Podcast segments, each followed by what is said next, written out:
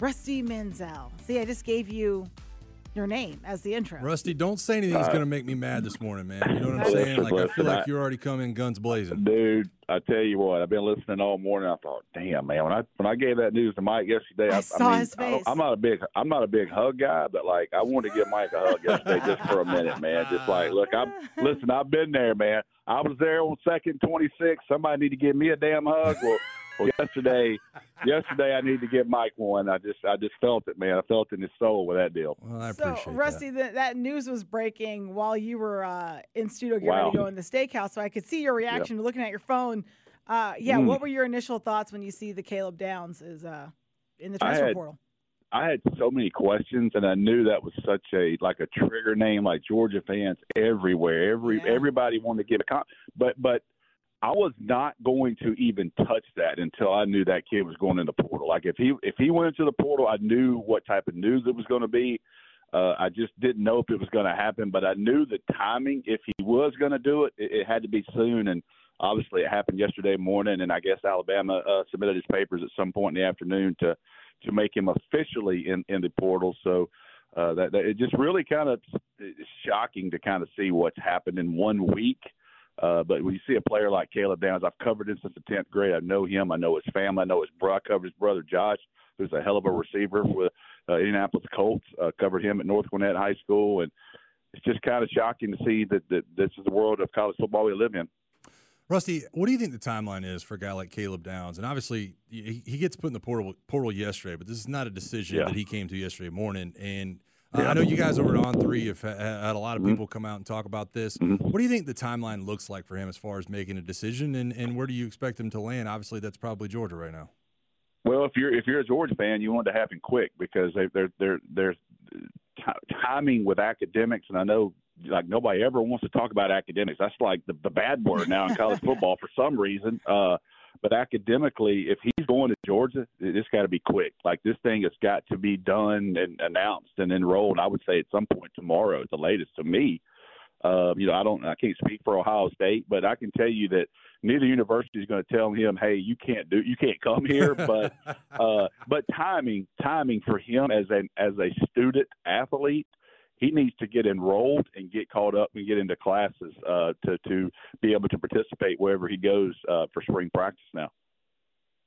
Rusty, I don't want to change the subject from all this Georgia Alabama conversation, but Mm. um, Yes, Texas, uh, Yes, Texas.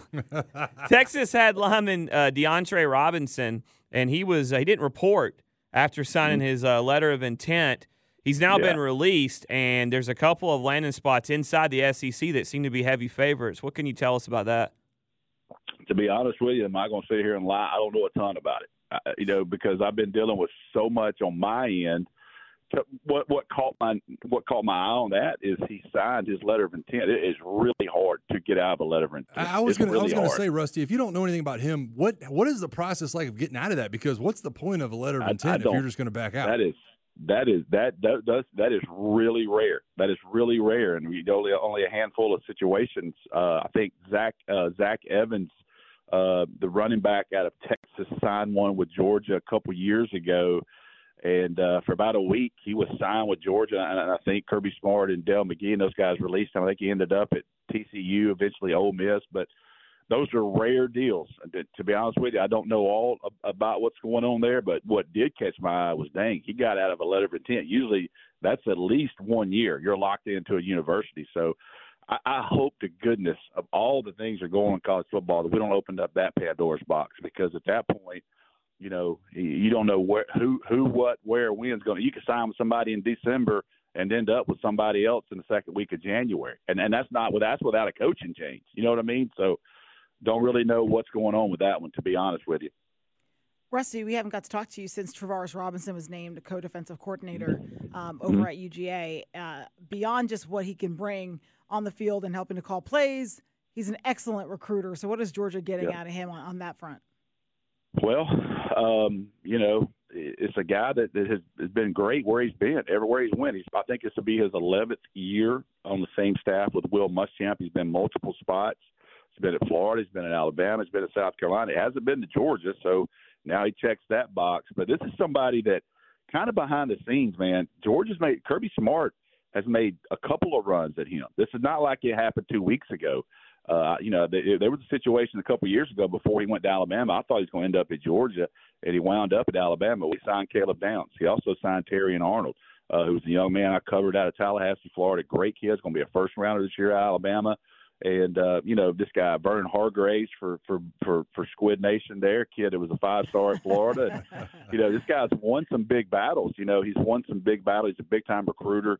I don't know all the ins and outs. I don't know exactly what happened and why he's not in Alabama. I know Alabama did a lot to keep him, uh, and that was a big deal on Sunday. Trying to cover that, like where's he actually going to end up? Because Georgia announced him Saturday morning, announced him officially. I thought, well, that's inked and that's done. And then, you know, Sunday you start hearing rumblings of Alabama's offered him the defensive coordinator position and what's he going to do. But, you know, I think in the end, I think in the end going somewhere where he knows people. He knows Will Muschamp. He knows Kirby Smart. He knows Glenn Schumann. He knows these guys, and uh, probably knows that roster well because you know he recruited those guys. He recruited Malaki Starks. He recruited all Ellis Robinson. He's recruited all those guys that he'll now coach.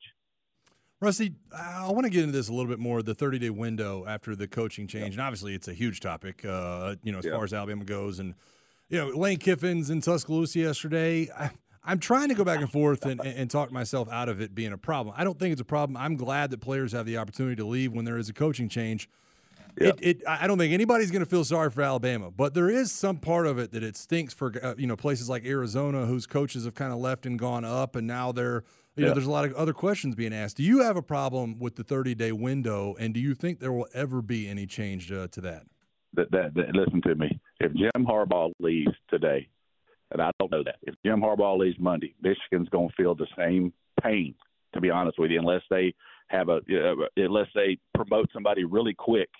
Uh, but I, I don't understand the 30 day window. I don't understand it. You know, if you give them 14 days, I understand that. I fully understand. But 30 days, it just I, I don't get it. Um, I listened to you guys talk uh, before I came on, and there's a lot of passion about that thing. And here, here here's my quick thing um, I, I really like what Kirby said. If you want to sign, if you want to sign for NIL, come sign for NIL. There, there's a lot of kids that are going to the University of Florida. There's a lot of kids that are going to the University of Alabama. There's a lot of kids going to the University of Georgia because that's their dream school. That's where they've always wanted to go.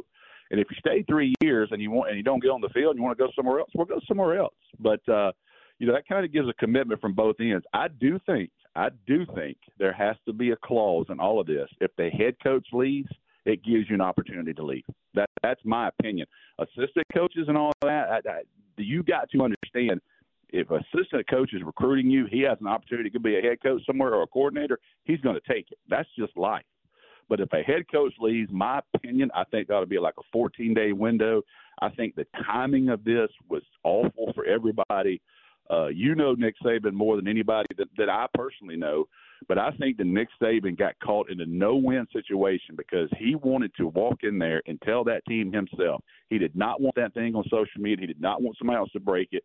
And you know, Chris Low didn't break that tweet until that man walked in that building at 401 and told his team. So you know, in hindsight, could he maybe done a little work in beforehand and helped Alabama a little bit? Probably. But the one thing he wanted to do was look those kids in the eyes and hear it from him, which I respect. So it's a real deep deal. Uh, this portal, it's all kind of a mess. I talked to head coaches, I talked to assistant coaches from all over the, the United States, and it's a mess right now. I don't have the answer, but we got to figure some things out, and, and we've got to make we got to help these student athletes, and we got to help these staff too, man. They got to know who they who the who their rosters are, and you got to teach kids. I'm gonna get on the soapbox. You got to teach kids one thing in life: how to be a productive human down the line. Because football is to be over for 95% of these kids at 24 years old. 98 of 98% probably, and where they're going to be the next 50 years of life uh, with some of the decisions they make. So.